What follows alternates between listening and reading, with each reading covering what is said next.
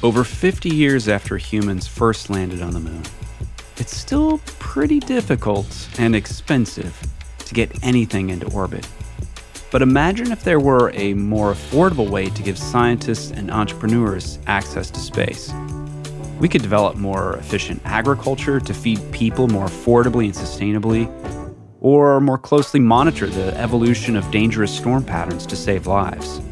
The company Astra is on a mission to do just that by creating a lower cost platform that offers smaller, more frequent launches to get satellites into space.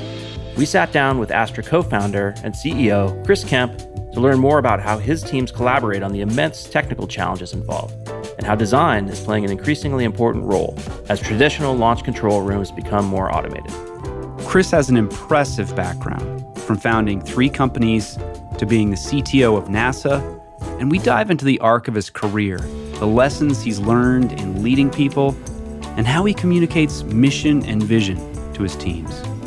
It's all systems go as we get ready to explore the future of Earth from space with Chris Kemp. Thanks for listening.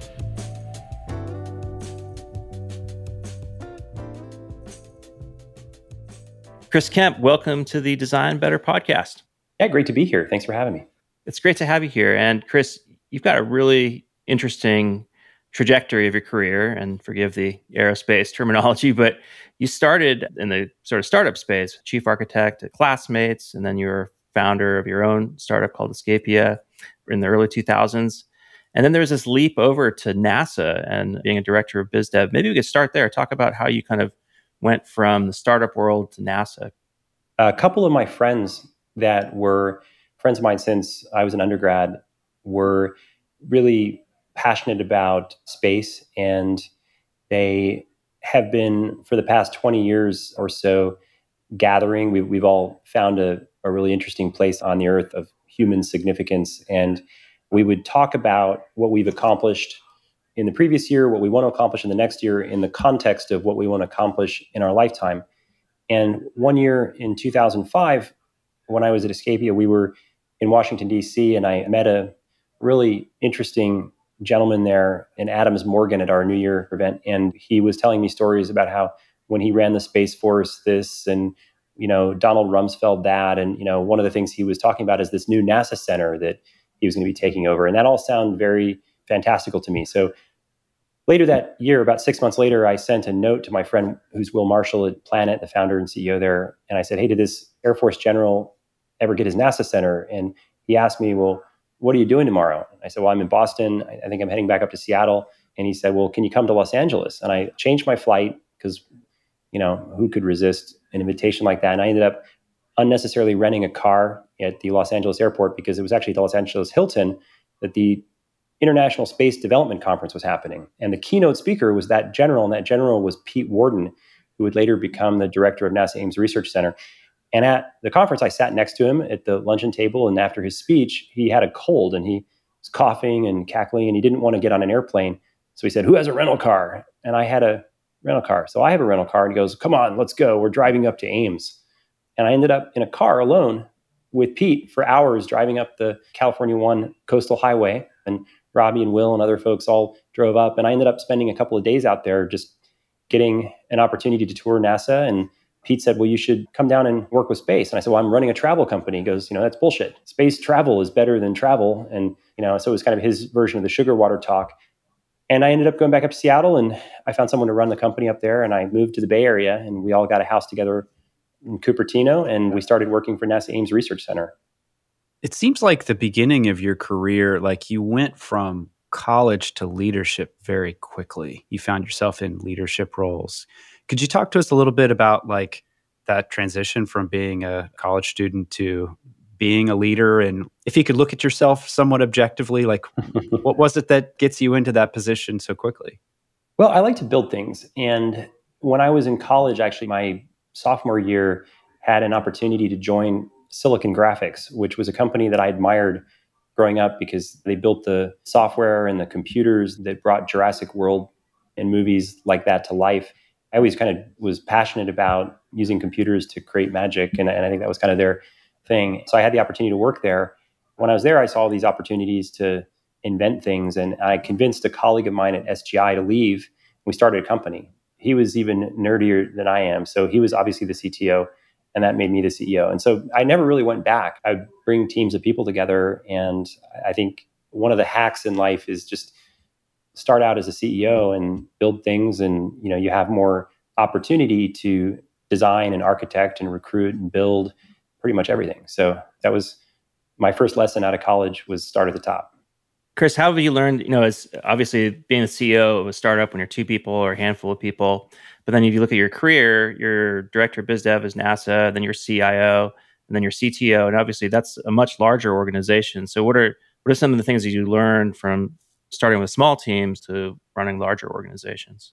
I think that small teams are really what get things done. When I think of a big team, I think of teams of teams and potentially teams of teams of teams. And so I always think of every team as a startup because being involved in startups at an early age, I knew that once you get beyond about five people on a team, the team kind of builds its own internal infrastructure and it becomes more complicated to manage if you're not explicit about the relationships between the teams. So even at NASA, we would kind of think about there's a team working on this and a team working on that. And it was at NASA I first started to use Scrum as a, a way to keep track of the work that needs to be done by a team and the things that the team might be blocked by and the idea of having a daily stand up. It's something that I've done in every company, including Astra. We have a daily stand up where every program reports back to me and the rest of the management team every day.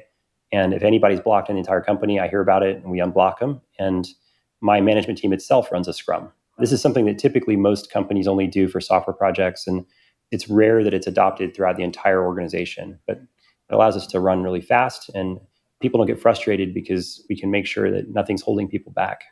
A big part of being in a leadership role, especially in the type of work that you're doing, is presenting to large groups of people a vision for where you're going, what you're trying to do.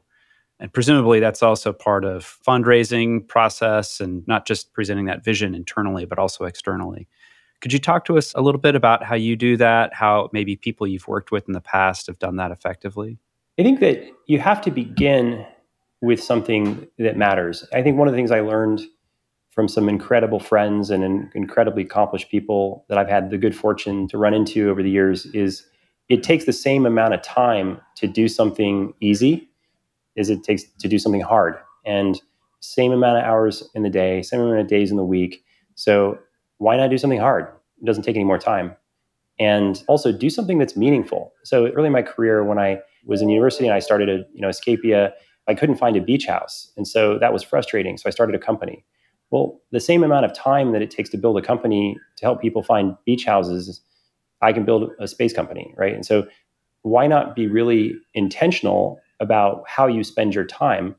And so that's kind of lesson one. And the lesson two is if there's something important that you're trying to do, the story behind it and being able to get people excited about why you're doing it and why it's important and being able to express that really allows you to connect with people and bring them into your orbit. And the more you're able to bring great people into your orbit, the more you're able to accomplish. And so those are the two lessons I've learned. Did you have a moment you referenced in your story, the drive up Highway One with General says, you know, what you're doing is bullshit. Here's a bigger vision of what could happen. Did you have a moment in your life where you felt like, what am I doing? Like, is there something bigger and more important to me that I want to devote my life's energy towards? Yeah, I did. And I, I remember the moment. You know, I remember the sun was setting. We're up just driving along the coast. And Pete was talking about how at NASA Ames, they had this confluence of biotechnology, information technology, and nanotechnology that would probably completely change the way people thought about settling the solar system. And if you think about having to put big people meat bags on rockets and keeping them alive in, in a pretty dangerous and inhospitable environment, that's hard, right? So why not take a completely different approach and go send a microorganism that's been genetically engineered to take whatever resources are on another planet and begin to prepare it for life and then send life that way and then have life emerge and think about it in probably much more the same way that it actually occurred versus you know our kind of humanistic way of thinking about oh we got to go plant flags and send people to places. And so this vision of settling the solar system i remember the moment i said pete you're it's, it's kind of like you're building an ark you know? It's pete's ark. But i was referring to ames research center which is what they called nasa arc so anyway it was a, it was a very interesting conversation and it, and it certainly caused me to question how i was spending my time. And at the end of the day it's what allowed me to just hand my company to someone else and come down and just jump right in. I actually worked without pay for a couple months as I figured out the role and, and what I wanted to do. This critique of Silicon Valley's focus right now, I think, around things like building social networking apps or the next food delivery app versus entrepreneurs like Elon Musk or yourself who have these visions that are seem much more long term and focused on hard problems. Do you think the culture in Silicon Valley is starting to shift a little bit, or is it just we just don't hear as much about the companies that are working on really hard problems? I wouldn't take anything away from figuring out how to take tens of millions of cars and take random people and put them in them and figure out how to get them to the right place at the right time at the right price to solve a problem like Uber. I mean, it, it certainly makes it easier when you have the infrastructure in place, right? So I remember when I was a classmate, we talked about location based services. And it was one of these buzzwords that just didn't mean anything. And I remember we had teams of people working on what's the classmates location based service strategy. And you know what? It was just too early. Like the infrastructure didn't exist to allow applications like Uber to be built at the time. Mobile phones, I remember I had a mobile phone that had a black and white screen. And you know, there's just we didn't have the foundation, right? And so throughout my career, one of the threads is platforms. I like to build platforms. And Escapia was a platform for reservations for vacation homes. At NASA, I built OpenStack, which is a platform that allows data centers to be kind of treated like logical services. And it's like to a data center what Linux was to a personal computer. And at, at Astra, we're building a platform. You know, we're, we're allowing space to be a place where people can imagine things and build services that improve life on Earth. Our vision is a healthier, more connected planet. And we're not going to accomplish that all on our own. That's a hard problem to solve. But if there are hundreds, then thousands of companies that can be powered and lifted up by this platform, then we're in a position to really make a bigger impact. We want to jump into what you're doing at Astra. But first, I'm curious if we go back to NASA and you rose up to CIO and then ultimately CTO, which seems like CTO of NASA is a pretty amazing role that a lot of people would kill for. And you walked away from that to start Astra. What was that inflection point? Why walk away from what was happening at NASA to start something from scratch? There was a step in between because I took the platform that I built at NASA and we tried to turn it into a commercial product. And uh, it's a great story, actually. I, you know, with OpenStack really starting to make an impact, we had the team that I built at NASA got recruited away. That was frustrating. And then I had people always approaching me, hey, do you want to start a company? Do you want to do this? Do you want to do that? You know, finally, it got to the point where so many people had been drawn away from the team that I had built. I said, well, it's probably time for me to go build something again. So I talked to John Doerr at Kleiner Perkins and was able to bring some really incredible investors and some incredible people together. You know, Andy Bechtolsheim, who founded Sun Microsystems, later Arista, wrote the first check. I think he was the first check in Google, and Ram Shriram and Andy Sheridan, all were people that I was just really inspired by, frankly. And they all invested. They did a seed investment, and that allowed me to leave NASA and build something again. And so I guess I had the, in my view, the best investors and, and the best team that I could kind of build coming out of that experience at NASA. And that allowed us to go build Nebula, which unfortunately I learned a lesson there as well. And I relive that lesson because I teach a class at Stanford now we talk about basically failure and a pretty good example of where something that everybody thought would succeed didn't succeed because the market really wasn't what we thought it was and the product didn't fit into the market the way we thought it would. And i think that allowed me to really see the space industry kind of through a very similar light. You know we were building a, an appliance for dell and hp and cisco and ibm to go and build a cloud. Well no one wanted to build clouds. We wanted to consume them as a service from Amazon or from Google or from Microsoft. And so there's massive shift has caused basically all computer companies to be flat. Like if you look at the stocks of Dell, Cisco, HP, IBM, VMware, like these are all companies that have not created a lot of value in the last five years. You look at a company like Amazon and Amazon Web Services, this is probably the fastest growing business unit in corporate history. And it's because it's a completely vertically integrated platform.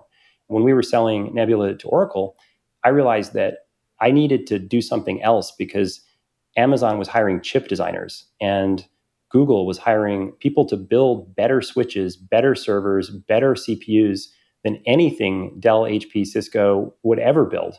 And they were operating them at a scale that no enterprise would be able to afford to build out. And so the game had changed. And I think the game's changing in space too. I think that the idea that a company can start up and build a satellite from scratch is kind of like Steve Wozniak soldering chips onto a board in 1970. It's like the homebrew satellite club. We don't need to solve these problems again and again. I mean, what the space industry needs is the equivalent of an Apple to come in and build a platform. And then it's really about the apps that you're building. And it's about being able to take like a plug and play approach to peripherals. So if you want to put a camera in space, great, plug it in. You got a USB port. It's about making the optimization around a platform versus around a rocket or a satellite form factor. And so a lot of things that I think people in this industry don't see I can see pretty clearly because it's just a different lens on the same problem. Chris, just given your time at NASA and now at your own space company, obviously historically NASA had a huge role in our exploration of space and in the beginnings of the commercialization of space. And now it seems to be relying more on these public-private partnerships. Do you see that as sort of the future going forward? Do you see, you know, an evolution in the role of NASA? Do you see them coming back with innovation again? What's your sort of overall view of that relationship? I think NASA was one of the most inspiring places in the world to work. Some of the projects that NASA has the opportunity to tackle we're dazzled with from time to time. You know, like there's a helicopter on Mars that's about to take off. That is something that I'm not doing it. Jeff Bezos isn't doing it. Elon Musk isn't doing it. It's stuff that's just so hard that it requires the focus and the dedication, not for commercial value, but for the kind of intrinsic scientific value to humanity that only the resources that a nation state like program like that can marshal. And so I think what NASA should continue to do is stay focused on the hard things and stay focused on the things for which there is no commercial opportunity. Fortunately, getting things off of Earth is becoming a solved problem. And so NASA shouldn't be building rockets. NASA should be focused on putting things on rockets and making sure those rockets are going to places where there's no commercial market but there's incredible inspiration to our kids, incredible value to humanity if we can do the things and see the things and understand the things that no one's going to do unless it's NASA, right? So I think NASA plays an incredibly important role. It is an evolving role as space, especially space around Earth, becomes a new commercial area of human economic activity. I, I think you don't need NASA getting things to space anymore, at least low Earth orbit for sure. Talk to us about the uh, creative process at Astra. There are the limitations of scale and doing things kind of in a larger platform. There are the limitations of physical hardware and so forth. But ultimately, you and your colleagues bring this kind of software thinking to hardware that is traditionally something that takes a very long time to do, is very resource intensive, and you're looking at that in a different way. So, how does the creative process work at Astra? One of the things that is really unique about space is the complexity of the systems that you build and how there's a fractal like quality to them where everything is related in some complex, often not quite clear, but very deterministic way to everything else. And so I think the opportunity is to allow the synthesis of those real constraints. You know, if in kind of general terms, like if you want to carry more payload, well, you need more thrust. And if you need more thrust, you might need more fuel or you might need more efficiency. If you need more fuel, you got to move more fuel into the engines. The engines have to be larger, therefore they weigh more, therefore you need more thrust. And so there's this complexity. The complexity exists at every node, right? So there's complexity within a pump, within an engine, within a stage, within a rocket, within the overall launch system, within the overall space system that you're building, and everything relates to everything else. And so if you're trying to build a constellation, that provides a certain amount of bandwidth to a certain number of users and distributed in a certain kind of fashion, well, then you need a certain number of satellites and a certain number of orbital planes at a certain altitude that have a certain amount of power, know, assuming that the antennas operate at a certain efficiency, have a certain aperture with a certain, so, so everything's all connected, right? And so you begin to appreciate the need to take a group of people and have them understand either all of that or some of that as appropriate so that they can make decisions. And then what you want is you want to add creativity to it. Everything can't just be solved by software. And so you need humans with the creativity bringing creative solutions to problems.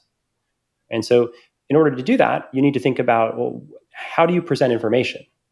So if I'm an engineer and all I care about is making a better rocket, well, what if I'm trying to make 100,000 of those rockets? Well, I care about how much labor goes into building them. If I'm trying to build a business that has profit margins, I care about how much it costs to potentially assemble the thing. Where are my materials coming for? What is my lead time on certain parts? And so, to some degree, it all comes down to having people have the right information so that they can design the thing. And so, I see myself as an architect, right? So, I, I'm designing a company that can take this in stages where phase one is well we've got to make a rocket that can launch every month that can get this much payload and then the next stage is well we've got to put a satellite on it and then we've got to make more of them and then we've got to and so with each of these steps you add more instrumentation and then you provide better tools for your teams to have the insights that they need to offer more creative solutions as you continue to iterate and so the fundamental principles are iteration if you spend 25 years making a rocket like NASA does, well, you don't have the opportunity for there to be a lot of learning, right? Because your whole team works on something and then 25 years they learn did we build the right thing? Maybe SpaceX built it faster. They probably did. And so to some degree what you want is you want more iterations and you want more information so that you can learn faster. And so one of my favorite sayings is the only truly sustainable competitive advantage is learning faster than your competitors. So the question is, how do you learn faster? And one answer is, well, you have the ability to bring all the information together faster. You iterate more and you present the information to the right people at the right time. And then those people, again, it's teams of teams of teams of teams. Like as the company gets bigger, you end up having to design how the communication pathways work because if one team makes a change, it affects every other team. And so there's a fractal, like combinatorially complex engineering challenge that everybody's collaboratively tackling, right? So I think that is kind of the secret sauce. You know, everybody has a different approach. Elon has an approach, and you know, it works for him and his companies and how they're structured and how they're managed. I have a different approach. The question is, is which of these designs will more successfully allow you to learn faster and then as a result improve your products faster and then as a result build better services that delight more people faster and then ultimately win, right? Because you've got better mousetrap. Eli and I've seen a pattern with a lot of leaders that what you've just described on an organizational level, they apply on a personal level, that they learn faster than their peers.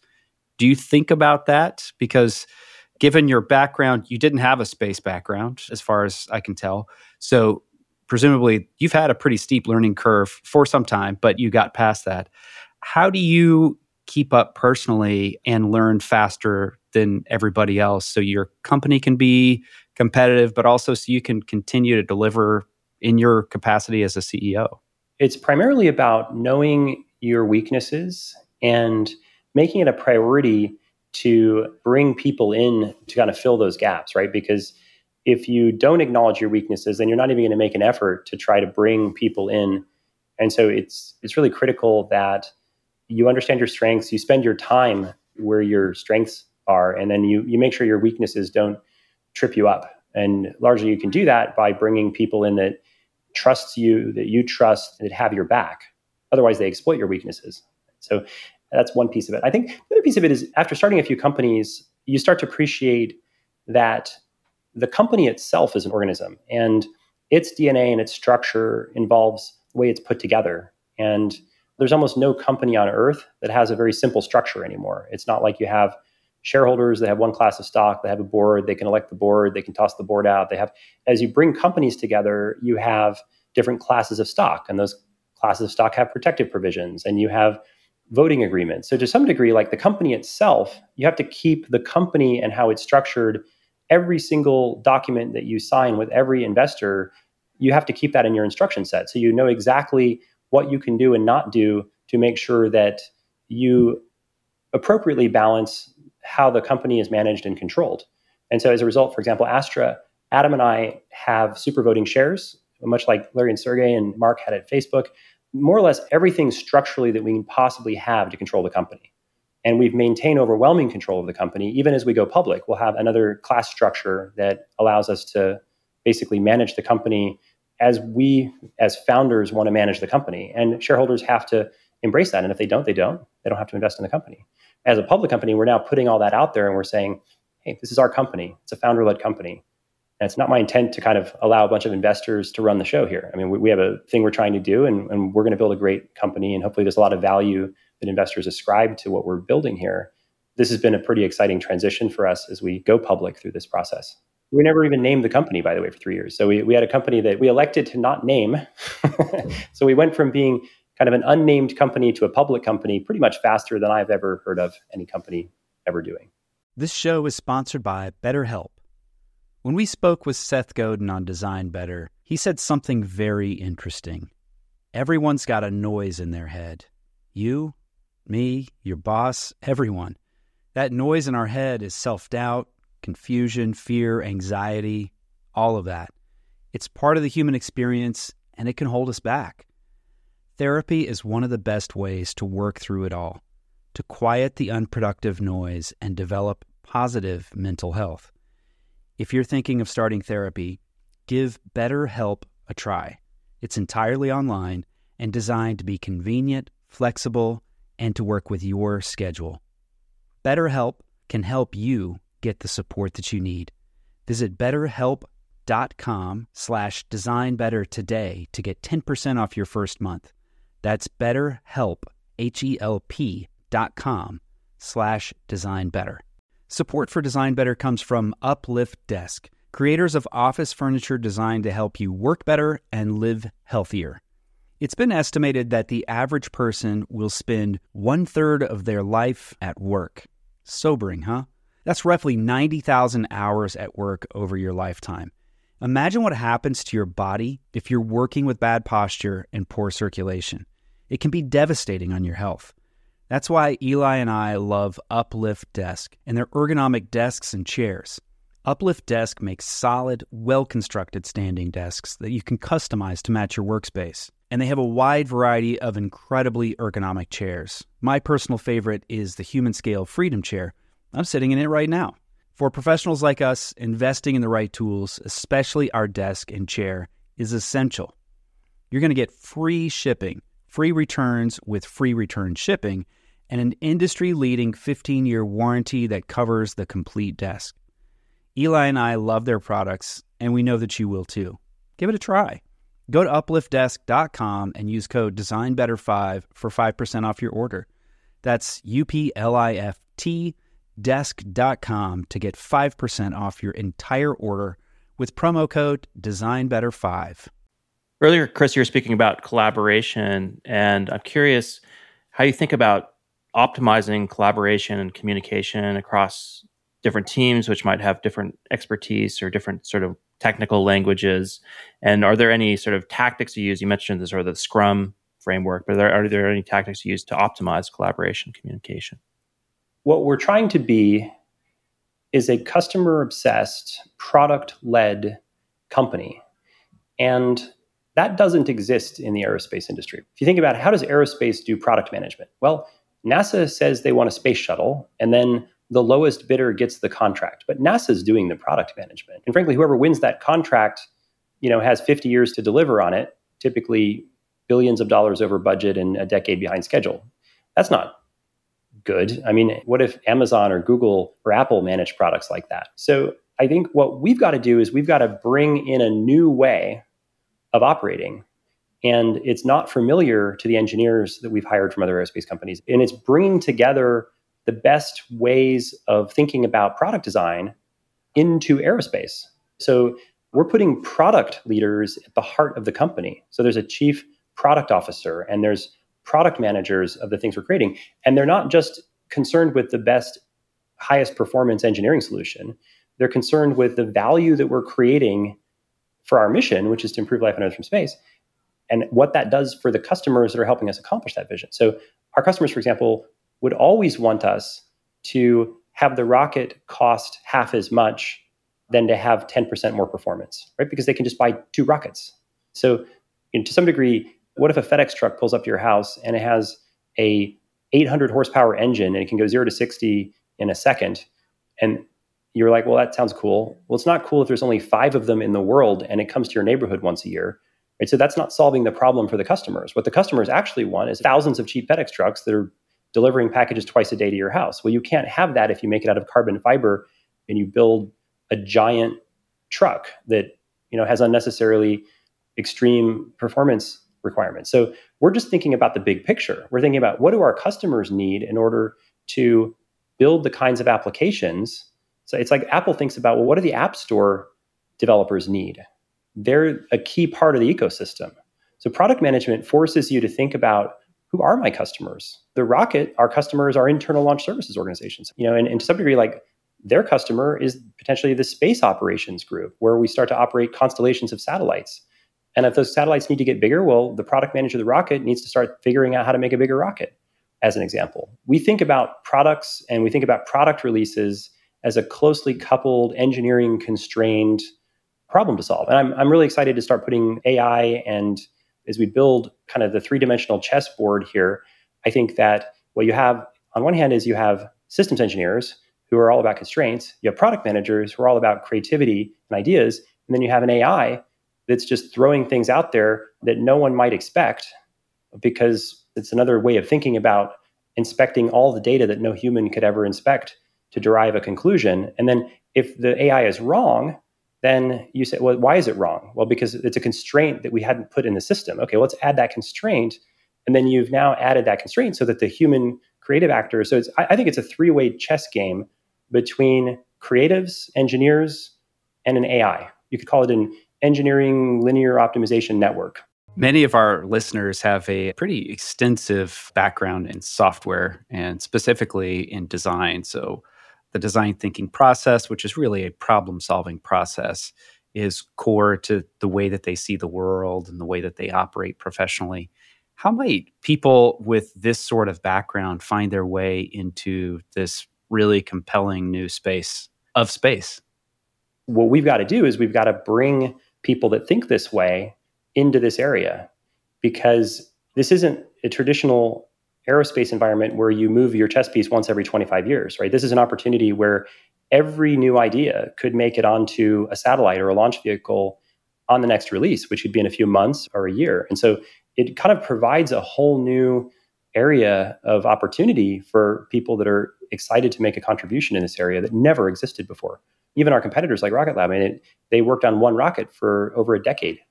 So if you ship your product every decade versus every year, that's 10 opportunities to try something and fail or try something and learn. And that allows us to, I think, play a completely different game.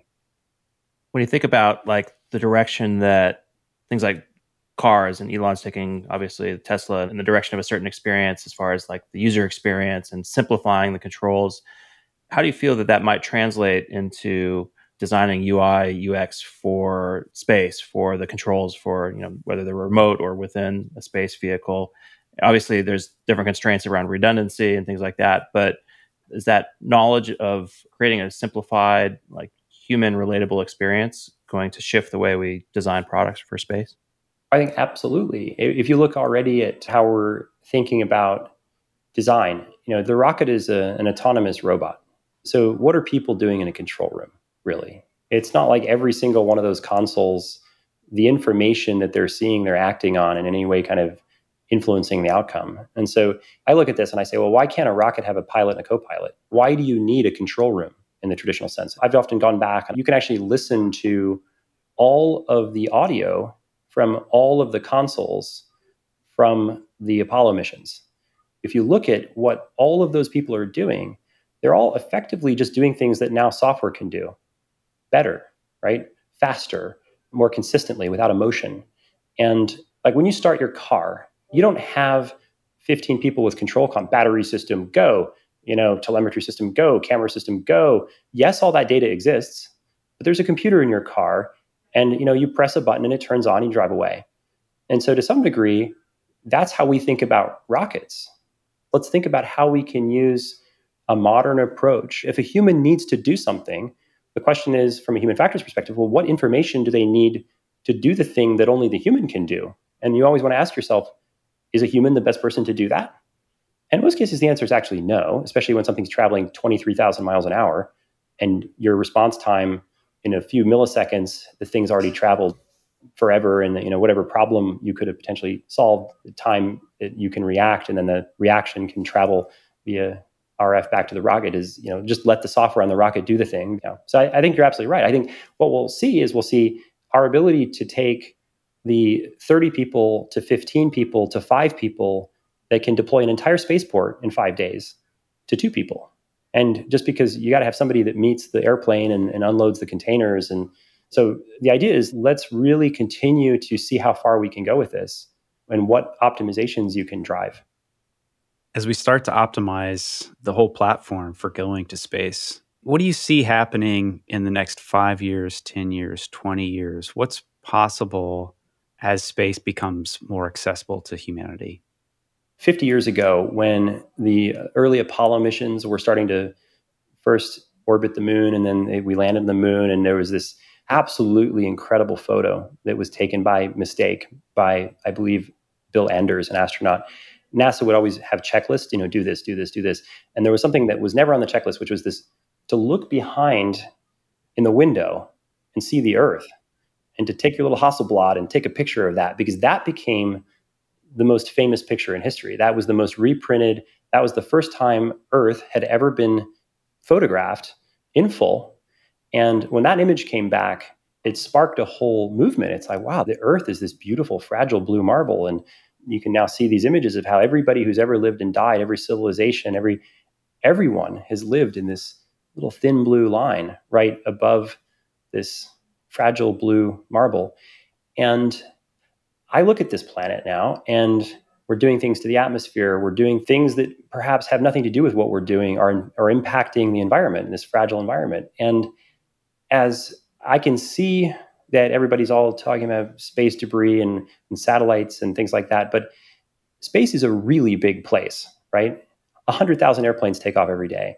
Billions of cars operate on one at one altitude, zero right? and they intersect with each other. They're called intersections, and they and we have traffic lights. And if you can put a billion cars in one plane, you can manage quite a large number of objects in Earth orbit. And so I have this vision of that beautiful blue marble above the atmosphere. There's this little bubble, and it's an intelligent silicon bubble that maybe the energy from the, the light from the sun hits the earth on one side of the planet. We beam energy around and then back down to the other side of the planet. We solve the energy crisis right? Because there's so much energy that we get from the sun and we could efficiently harvest it. These little things could spread out. A couple of atoms thick and they could reflect energy back before it even makes it into our atmosphere changing the albedo of the planet we could manage the temperature at a global scale they're sensing the temperature of the ocean, they're sensing wind speeds, they're sensing CO2, methane emissions. They're connecting every device we have. All the billions of cars that need their software updates, they're connecting to these things, right? So if you think about what a shimmering layer of intelligence could do to create a healthier planet, we could allow the sun to hit the ocean in certain areas after we have near perfect understanding of weather patterns to create rain and remove drought and famine and there's so many opportunities. If an asteroid starts heading towards the Earth, they could cluster together and we could break them up, break up the asteroid before it hits the ground. I mean, you can imagine all sorts of, of interesting scenarios where layers of these things could create a much healthier, much more well intelligently managed planet. And, and the Earth is, itself is an organism. The atmosphere itself, the ozone layer, protects us from ultraviolet radiation. Natural phenomena are already at work here and if we think about opportunities, and is that one company? You don't want Astra doing that alone. I mean, you could call that the Astrosphere, right? But no one country would let one company control that. So I don't think it's a monopoly. And I think that you can have a service like Starlink that is a great service, but a platform like that's more like the internet. And then we get back to it's a platform. And the internet wouldn't have existed if there was only AOL. Right? If it was one company and one proprietary platform, that would fail because if it got too big, it would be broken up. It would be like Bell, right? And we'd have baby Bells, you'd have baby Elons. But you don't want it to be a monopoly. You actually want it to be a platform. You want the kinds of things that happen in the early days of the internet to occur here. You want ICANN to say, well, we're going to let countries delegate control over certain you don't want collisions in space you don't want collisions on the internet no two satellites can be in the same orbit. You know you can't have two ip addresses for one host. So i think things like http and html and tcp/ip if you can extrapolate how you could manage the finite singular resource that is space you can start to think about a framework where you could have a multi-stakeholder multinational. Right now we have our militaries organize this stuff right? We have norad. You register your satellite. We have russia and china and the us using this finite resource rather bluntly as a thing that they can control. But if we could think about it much more like the internet, and we could think about what standards and what protocols could we use to allow a real growth of opportunity and move human economic activity up into low Earth orbit, just like we've moved human economic activity to the internet, that's a beautiful future is very different than what you hear people talk about today. I think that's the platform Astra is trying to build, and that's what I'm really inspired by. It's the way you go from the cloud to space. You put the cloud in space, and then you figure out how you can create opportunities for investment. You know, how do we get more capital going into putting more solutions to solve more problems? You look at every one of our customers; they're solving incredible problems. If you look at anything Planet's doing, or anything a lot of these companies are doing, they're companies that I want to support, and I'm trying to build a platform to support here. Chris, we often finish up with just asking our guests what's inspiring you right now? Is there anything you're reading, podcasts you're listening to, a person that's particularly inspiring to you right now? The thing that inspires me the most right now is the idea that we have here has inspired the people. People like Ben have left Apple after 23 years to go help build this thing. My partner Kate has stuck with me during one of the most challenging years with COVID happening. We're all having to come in and, and work 12 hour days for the past year and a half. It is more so than any experience I've ever had in my life, brought together the most incredible people I've ever had the opportunity to kind of be surrounded by at home, at work, everywhere. Life is about people, it's about learning. And the more something you're working on can bring that not only to you personally, but bring that together good things happen and, and there's a lot of joy and happiness in that. Chris, thanks so much for being on the Design Better podcast. Thank you guys. Appreciate it.